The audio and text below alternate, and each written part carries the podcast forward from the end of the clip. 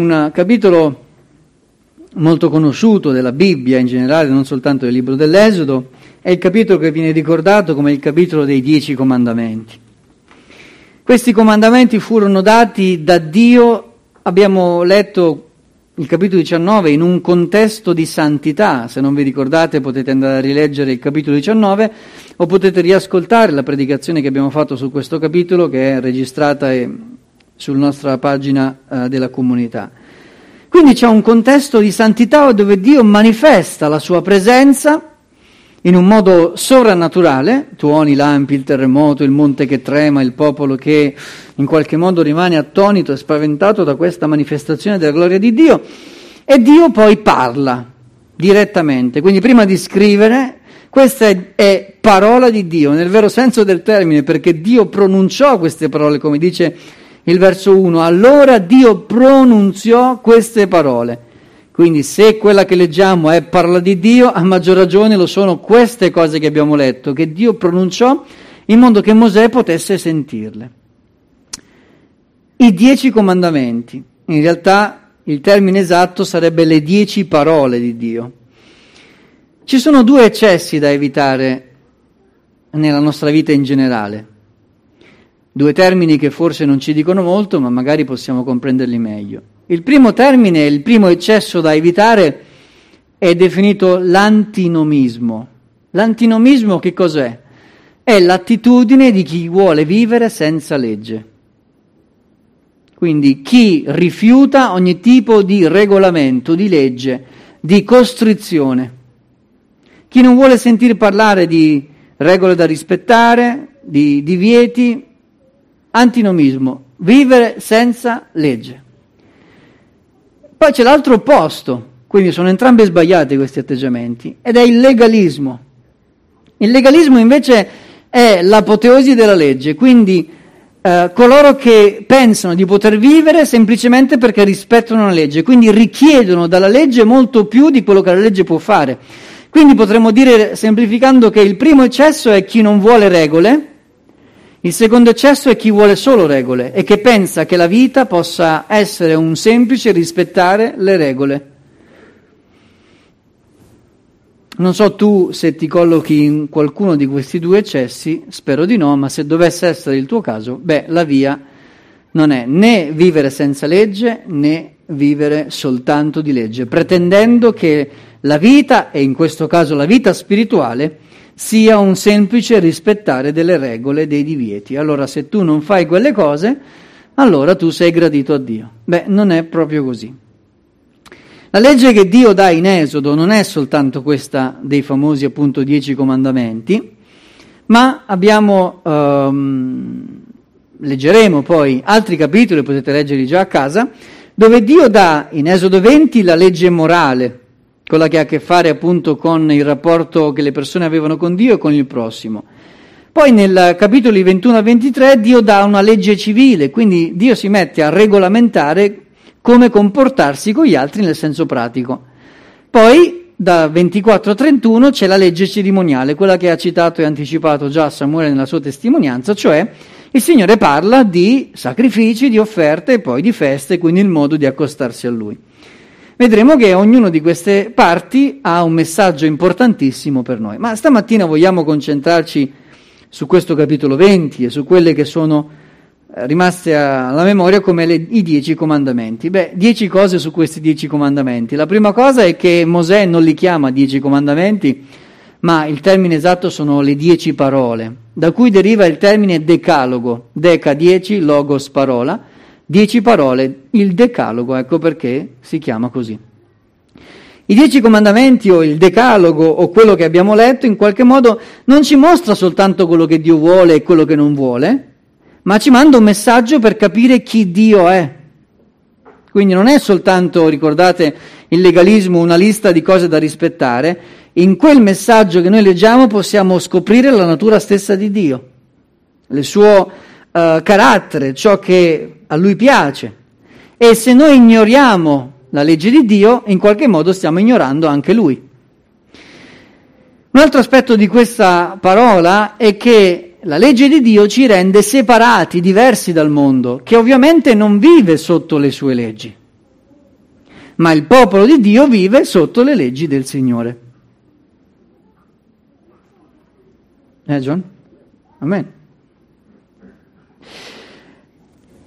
L'altro aspetto è che eh, la legge che abbiamo letto non ci è data per garantirci la salvezza. Non è che se tu rispetti le regole sei salvato. Questo è un falso insegnamento di molte religioni. Se tu rispetti questo, questo, questo e quest'altro, allora per te ci sarà salvezza, vita eterna, beatitudini, eh, dimensioni spirituali di benessere e tante cose che promettono. Se tu rispetti la lista, beh, il Signore non ha dato una lista da rispettare al termine della quale tu puoi essere certo di essere salvato, perché la salvezza avviene attraverso un sacrificio, il sacrificio appunto di Cristo. Il decalogo non è dato per limitare la nostra libertà. Su, qualcuno su questo magari non sarà d'accordo, dice fratello, ma se io non posso rubare, questo limita la mia libertà. In realtà il consiglio di Dio è per mantenerti libero, perché se tu infrangi la sua parola diventi schiavo del peccato. Quindi non devi vedere la parola di Dio come una gabbia che ti vuole stringere per impedirti di vivere la tua vita e godere quello che Dio ti ha dato la possibilità di fare perché ti ha dato un corpo, ti ha dato un pianeta, eccetera, eccetera. No, la parola di Dio, la legge di Dio non serve per ingabbiarti, ma per mantenerti libero, perché ci sono delle gabbie spirituali che non vedono l'ora di, di abbracciarti e di chiuderti dentro. Poi la legge di Dio, i dieci comandamenti, sono molto più affidabili del nostro intuito e della morale comune. Il nostro intuito è quella parte dentro noi stessi che ci fa percepire se una cosa è buona o non è buona, se è giusta o non è giusta. È una sorta di percezione personale che poi ti accusa o ti scusa dopo che tu hai fatto quella cosa. La coscienza, la tua percezione personale di ciò che fai, giudicando se è giusto o se non è giusto. Beh, la parola di Dio è molto più affidabile della tua percezione, di quello che tu riesci a capire, di quello che tu riesci a decidere se una cosa è buona o non è buona, se è giusta o non è giusta. Ed è più anche eh, ferma, affidabile della morale comune. E la morale comune è sotto i nostri occhi. Se avete dei genitori che hanno superato i 50 anni o avete dei nonni, potete chiedergli se quello che oggi è normale al loro tempo era normale e accettato vi racconteranno che diverse cose che noi oggi reputiamo normali, al loro tempo erano sbagliatissime, ma non dal punto di vista spirituale, proprio dal punto di vista sociale. Quindi la, cosa significa? Che l'etica, la morale comunitaria, sociale, non è affidabile perché cambia nel tempo. E quindi se tu vivi in quell'epoca, quella cosa è giusta e accettata. Ma se tu vivi 50 anni dopo, quella cosa non è più accettata oppure è giustificata. Quindi non è, non è affidabile. Se nel corso di una vita stessa le cose cambiano, vuol dire che ho creduto a qualcosa che non è poi affidabile nel tempo. E la parola di Dio è importante e i dieci comandamenti sono importanti per capire l'Antico Testamento, quindi alcune cose che accadono che se non comprendi i dieci comandamenti la parola di Dio non li capisci. È un insegnamento fondamentale della scrittura e il fondamento dell'etica cristiana ed è rilevante anche per la Chiesa di oggi. La legge del Signore è rilevante anche per la Chiesa di oggi, quindi anche per noi, nel 2021. Amen? Gloria al Signore. Questi comandamenti che abbiamo letto sono buoni, sono un dono di Dio all'umanità. No, fratello, io voglio essere libero di fare come mi pare. Io li vedo una costrizione, questo fatto di Dio che dice che certe cose non si possono fare. Oh, invece sono una cosa buona che Dio ha donato all'umanità. Tra l'altro alcune di queste cose sono anche scritte nelle nostre leggi. Non è che l'ha detto soltanto Dio che non bisogna uccidere, lo dicono anche le leggi, ma l'hanno detto molti secoli dopo. Provate a immaginare se in tutto il mondo si rispettassero citiamo dei comandamenti. Il comandamento di non uccidere. Pensate se in tutto il mondo si rispettasse questo comandamento. Non ci sarebbero più guerre, non ci sarebbero più aborti, non ci sarebbero più violenze domestiche, non ci sarebbero più molte celle nelle carceri perché gli omicidi, gli assassini non sarebbero lì. Allora la legge di Dio è buona o è sbagliata?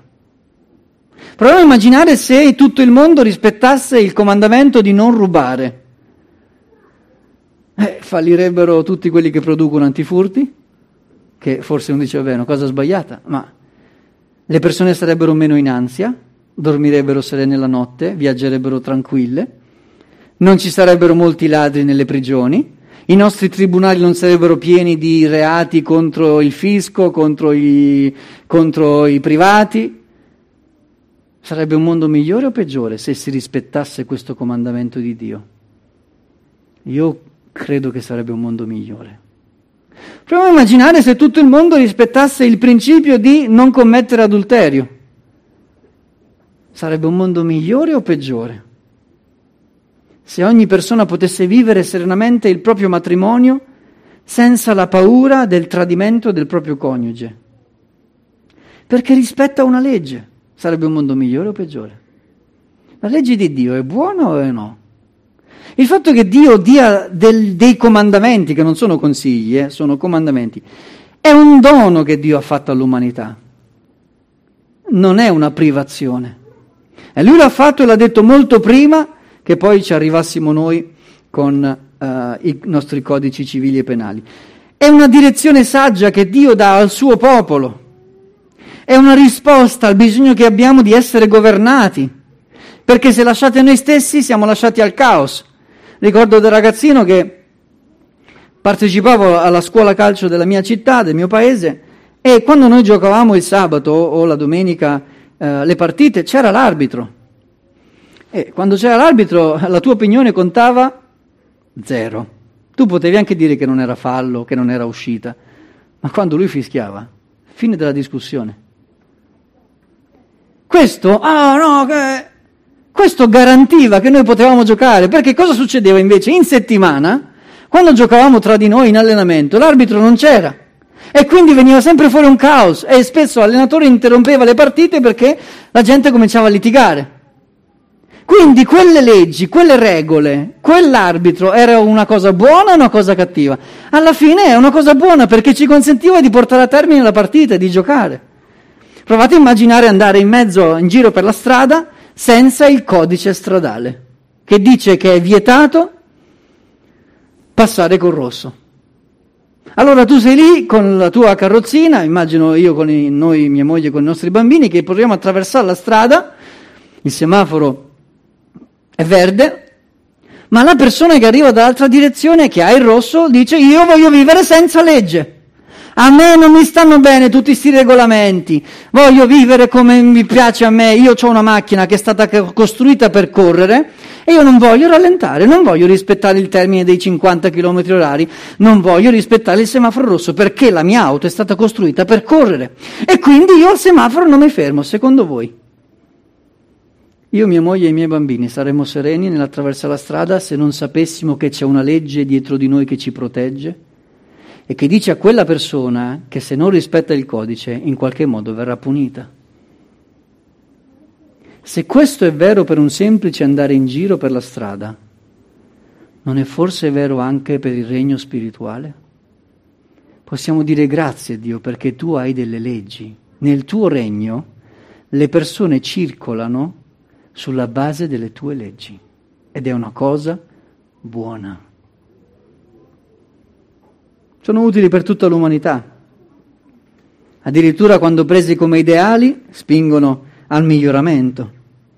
La nostra Costituzione è influenzata a gran parte da insegnamenti cristiani e questo ci rende un, un paese democratico, emancipato, civile. L'Apostolo Paolo parla della legge di Dio e ne parla nell'Epistola ai Romani al capitolo 7. Leggeremo da questo passaggio, spero che riusciate a seguirmi perché effettivamente sono dei versi su cui bisogna fermarsi e meditare, ma non possiamo occupare troppo tempo stamattina. L'Apostolo Paolo descrive in questo capitolo che un giorno lui viveva senza legge un tempo, dice al verso 9, io vivevo senza legge, un tempo senza legge. Qual è il tempo senza legge?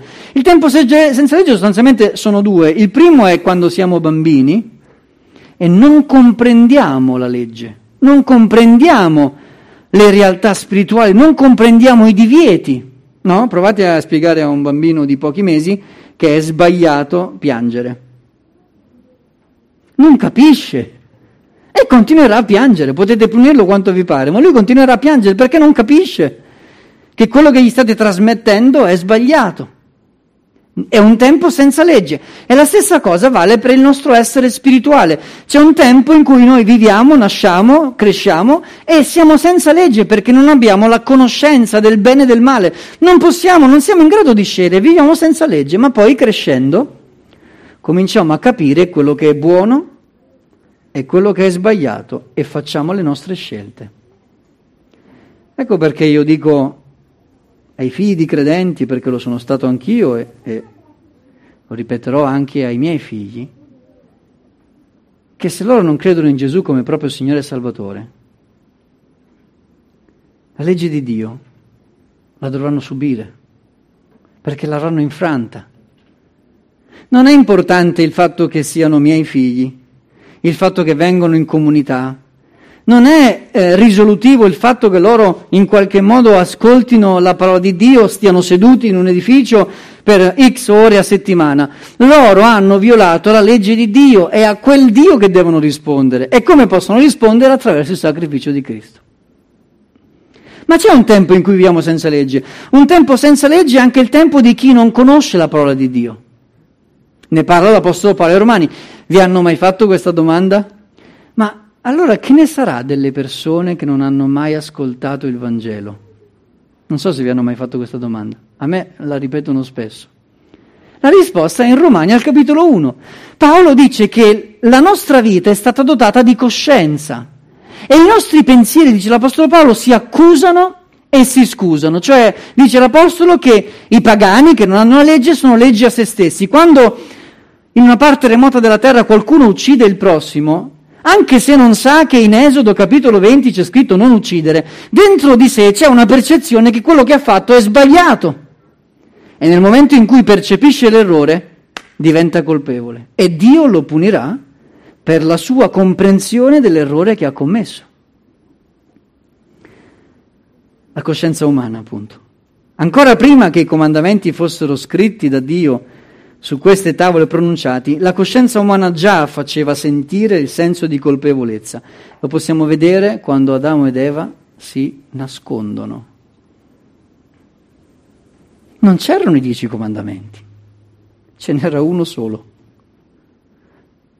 Non mangiare di quell'albero. Uno solo! Noi abbiamo il decalogo, abbiamo la parola di Dio, abbiamo, gloria a Dio, possibilità di leggere, approfondire.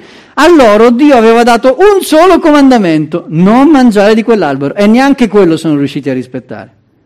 Che cosa fanno dopo averlo violato? Si vanno a nascondere il senso di colpa, la percezione di aver commesso un errore. E questo è il senso appunto della coscienza umana. Ma poi arriva la legge, quella di cui abbiamo letto, che ci dà la conoscenza del peccato. Ogni nazione, anche la nostra, grazie a Dio, si fonda su leggi e regolamenti che servono per governare il vivere comune e vengono decisi sulla base delle scelte prese dai governi. Noi abbiamo la Costituzione italiana.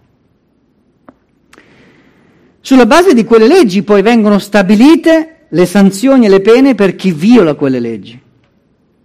C'è un articolo del codice penale che, possiamo tradurlo con gergo comune, la legge non ammette Se tu vivi in una nazione, quella nazione è governata da leggi. Il fatto che tu non le conosca, e quindi le infrangi, non ti priverà di una sanzione, di una pena. Ma sai, io non sapevo che in Italia si pagavano le tasse e non le ho pagate. Eh, mi dispiace. Vivi qui, potevi informarti di come viviamo in Italia. E quindi sanzione, pena, processo, eccetera, eccetera. Nel regno spirituale è la stessa cosa. Dio ha stabilito delle leggi e tu e Dio abbiamo uno spirito. Non possiamo vivere tutta la vita ignorando completamente le leggi spirituali e poi arrivare in cielo e dire, eh ma io che ne sapevo? Io non sapevo che quando sbagliavo si chiamava peccato. Non sapevo che il peccato mi avrebbe provocato l'inferno e un'eterna separazione da te. Non lo sapevo. Hai vissuto in un regno dove non sapevi le sue leggi? Ma anche se non sapevi che c'era scritto in Esodo capitolo 20, dentro di te tu percepivi che stavi vivendo in modo sbagliato. Perché non hai cercato un, cambi- un cambiamento? Ricordate la coscienza. La legge quindi di Dio ci aiuta a capire che noi stiamo peccando. Romani 7,7 dice: Che cosa diremo dunque? La legge è peccato? Ah, no, di certo, anzi, ascoltate. Io, dice Paolo, non avrei conosciuto il peccato se non per mezzo della legge, poiché non avrei conosciuto la concupiscenza se la legge non avesse detto non concupire, citando proprio il passaggio di Esodo 20. Paolo dice, se io non avessi conosciuto la parola di Dio, non avrei compreso che quello che stavo facendo era peccato. E dice, ma il peccato colta l'occasione per mezzo del comandamento produsse in me ogni concupiscenza, perché senza la legge il peccato è morto. Un tempo io vivevo senza legge, ma venuto il comandamento, il peccato prese vita e io morì. E il comandamento che avrebbe dovuto darmi la vita risultò che mi condannava a morte perché il peccato colta l'occasione per mezzo del comandamento mi trasse in inganno e per mezzo di esso mi uccise. Fratello, che stai dicendo? Non toccare quel vasetto. Indovina tu che cosa fai? Vai a toccare il vasetto. C'è qualcosa che ti dice quella cosa è sbagliata e c'è qualcosa dentro di te che ti dice è proprio quello che devi fare. E quando lo fai, quello che avevi ascoltato ti condanna ti avevo detto di non toccarlo. Paolo sta dicendo io vivevo la mia vita senza la legge ed ero lasciato a me stesso, alla mia percezione di quello che è giusto e sbagliato. Poi ho compreso, ho letto, mi hanno insegnato che Dio aveva delle leggi. Quando le ho ascoltate mi sono reso conto che desiderare l'auto del mio prossimo era peccato. E quando io l'ho fatto, adesso ho compreso che ero un peccatore. Quindi la legge di Dio serve per farci rendere conto che noi commettiamo peccato.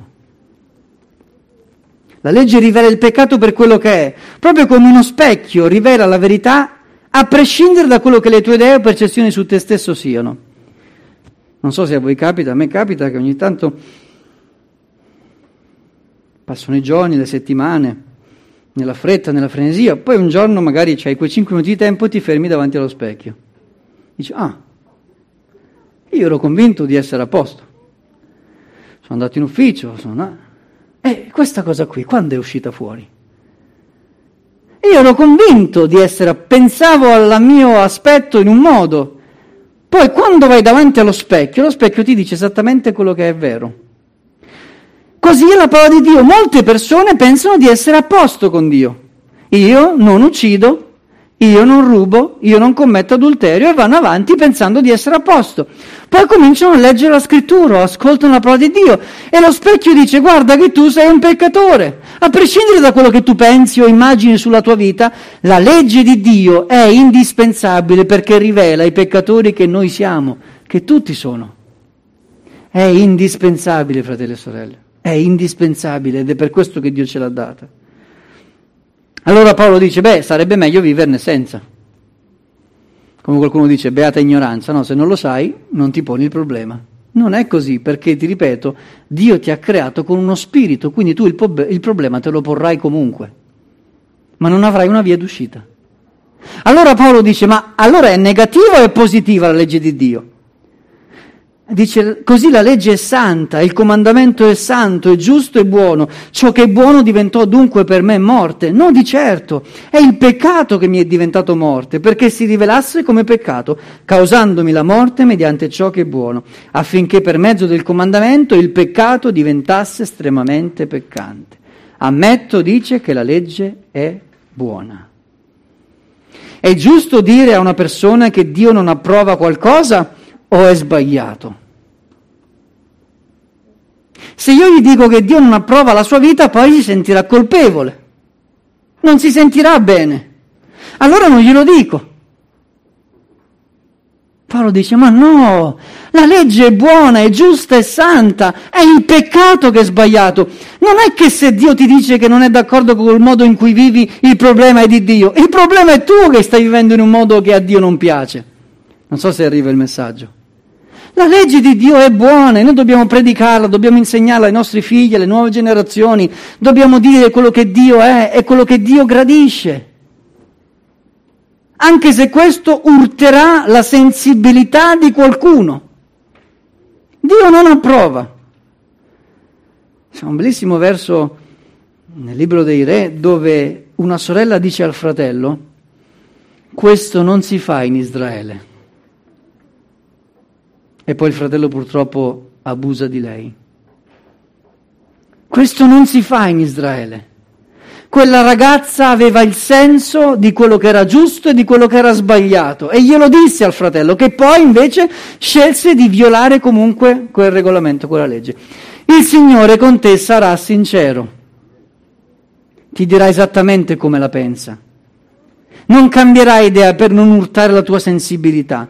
Lui ti dirà che certe cose lui le considera come peccato. La descrizione che l'Apostolo Paolo dà della sua vita, prima di conoscere Cristo, è la descrizione di un uomo che sente il peso di questa parola. Vi leggo i versi perché si spiegano da soli. Sappiamo infatti che la legge è spirituale, ma io carnale, venduto schiavo al peccato, poiché ciò che faccio io non lo capisco. Infatti io faccio quello che, non faccio quello che voglio, ma faccio quello che odio. Ora se faccio quello che non voglio, ammetto che la legge è buona. Allora non sono più io che la faccio, ma è il peccato che abita in me. Difatti io so che in me, cioè nella mia carne, non abita alcun bene, perché in me si trova il volere, ma il modo di compiere il bene no. Infatti il bene che non voglio, Scusate, il bene che voglio non lo faccio, ma il male che non voglio, quello faccio. Vi avevo detto che bisogna leggerlo con calma questo capitolo, ma è importante. Ora, se io faccio ciò che non voglio, non sono più io che lo compio, ma è il peccato che abita in me. Mi trovo dunque sotto questa legge, quando voglio fare il bene, il male si trova in me. Infatti io mi compiaccio della legge di Dio secondo l'uomo interiore, ma vedo un'altra legge nelle mie membra che combatte contro la legge della mia mente e mi rende prigioniero della legge del peccato che è nelle mie membra. A me è infelice. Qualcuno pensa questo sta impazzendo. No, no, è parola di Dio. Paolo sentiva questo contrasto tra ciò che è piacevole a Dio e che lui voleva fare, ma non riusciva a farlo e quindi faceva l'opposto e si sentiva schiacciato non ce la faccio a fare quello che Dio vuole, ma io so che quello che Dio vuole è buono. E io penso che questa sia la condizione di molti che frequentano la comunità, che hanno dei genitori che gli insegnano la parola di Dio, ma non riescono a vivere secondo la parola di Dio. Sentono questo peso di una vita che sta andando in una direzione opposta. Come venirne fuori? Beh, la legge è incapace di produrre la vita. La legge ti dirà che hai sbagliato, ti dirà che c'è una punizione per il tuo errore, ma non ti darà la capacità di cambiare la tua vita. È un po' come un termometro dentro una sala. Ti dice quanti gradi ci sono.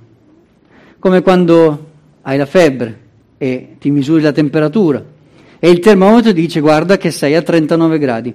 Ma c'è una cosa che il termometro non può fare, cambiare la tua temperatura. Lui ti dice soltanto quanti gradi hai, ma non ti può aiutare a abbassare quella temperatura. Che cosa può farlo? Un aiuto esterno. Allo stesso vale nel regno spirituale. Dio dice questo è sbagliato, questo non lo approvo, questo è peccato perché ti fa del male, fa del male agli altri. Ho capito, ma come fare? Ci vuole un aiuto. E l'aiuto è lo Spirito Santo. Perché dopo Romani 7 c'è Romani 8 che dice non c'è dunque più nessuna condanna per quelli che sono in Cristo Gesù. Perché la legge dello Spirito della vita in Cristo mi ha liberato dalla legge del peccato e della morte. Infatti ciò che era impossibile alla legge, perché la carne lo rendeva impotente, Dio l'ha fatto mandando il proprio figlio in carne simile a carne di peccato, e a motivo del peccato ha condannato il peccato nella carne affinché il comandamento della legge fosse adempiuto in noi che camminiamo non secondo la carne, ma secondo lo Spirito. E quindi alla fine a che serve questa legge? Vedete il logo della nostra comunità? Fino a Cristo. Lo scopo della parola di Dio è di portarti a Cristo perché tu comprenderai leggendo la sua parola che non sei in grado di rispettare la parola di Dio. Leggendo anche solo questi dieci comandamenti, rileggili a casa. Oggi pomeriggio rileggili e prova a vedere se tu sei stato in grado di rispettarli tutti e dieci. Rileggili, fai una sfida a te stesso. Io sfido chiunque a scrivermi un messaggio e a dire fratello io ti posso garantire che li ho rispettati sempre tutti. Nessuno potrà farlo, perché noi non siamo capaci di mettere in pratica tutta la parola di Dio. E quindi a che serve qualcosa che io non sono in grado di rispettare? A condurti a Cristo.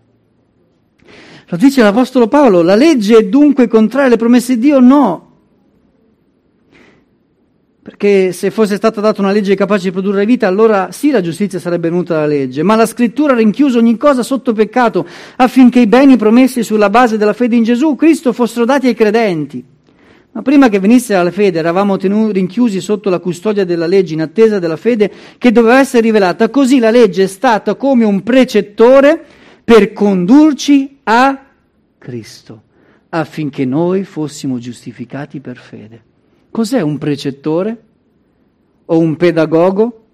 È una persona che prende il bambino e lo accompagna fino in classe dal maestro.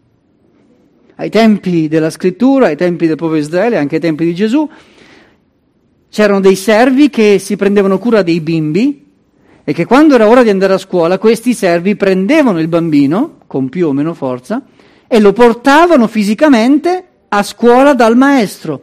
Lo lasciavano lì e poi lo riportavano a casa. Il precettore, il pedagogo, prendeva il bambino e lo portava dal maestro. Questo è quello che fa la legge di Dio. Prende la tua vita indisciplinata, disordinata, autogestita, tu decidi quello che è buono, quello che è sbagliato, c'hai le tue opinioni, ci sono opinionisti per ogni cosa. Ci sono anche gli opinionisti cristiani che cominciano a stufare un po'. C'hanno un'opinione per qualunque cosa. Opinioni. Io la vedo così, tu la vedi così, quello la vede così. Sì, ma Dio come la vede? Bisogna che l'umanità sia portata via dalla sua autodeterminazione e accompagnata dal Maestro che è Dio. Chi è che fa questo? La legge del Signore. Tu puoi pensarla come ti pare, io continuo a dirti che rubare è peccato. Tu puoi pensarla come ti pare, io continuo a dirti che uccidere è sbagliato. E quando tu leggi questo dici ma io non sono in grado di metterlo in pratica. Ecco che la legge ti dice vieni, ti accompagno da qualcuno, che è Cristo, che nei tuoi fallimenti ha pagato il prezzo per i tuoi peccati, perché lui è stato l'unico che non ha violato neanche uno dei comandamenti di Dio. Quindi se davanti alla scrittura ti trovi mancante, non fallire il bersaglio, lasciati accompagnare. E mentre oggi pomeriggio leggerai quel decalogo e forse arriverai al comandamento che ti inchioda, non lasciare che la tua vita possa andare così, sentirti abbandonato da Dio. Quello ti serve per andare a Cristo e dire Signore ti prego, tu che l'hai potuta mettere in pratica tutta, perdonami. Tu che sei morto sulla croce per i peccati che io sto commettendo, perdonami, salvami. A questo serve la legge di Dio. Allora una predicazione che non parla di quello che Dio approva e di quello che Dio disapprova, è una predicazione che toglie Cristo dalla vita delle persone. Perché quando tu capisci quello che Dio approva, che cominci a cercare un Salvatore. Se tu togli ai tuoi figli l'istruzione, l'educazione di quello che per Dio è giusto, di quello che per Dio è sbagliato, i tuoi figli non cercheranno mai un Salvatore perché non ne sentiranno il bisogno. Potranno autogestirsi, decidere loro quello che è giusto e sbagliato. Se in una comunità non viene insegnata la parola di Dio, chiaramente detto ciò che Dio approva e ciò che Dio disapprova, nessuno cercherà un Salvatore perché ognuno deciderà da solo quello che è giusto e sbagliato. Se in una nazione si smette di insegnare che queste, certe cose sono sbagliate, nessuno cercherà più una via d'uscita. Fratelli, leggiamo la parola, perché ci conduce a Cristo e quando arriviamo a Cristo siamo veramente liberi, perdonati, salvati, in un nuovo regime, un regime di vita, di fede, di grazia. un regime di persone che vogliono piacere a Dio.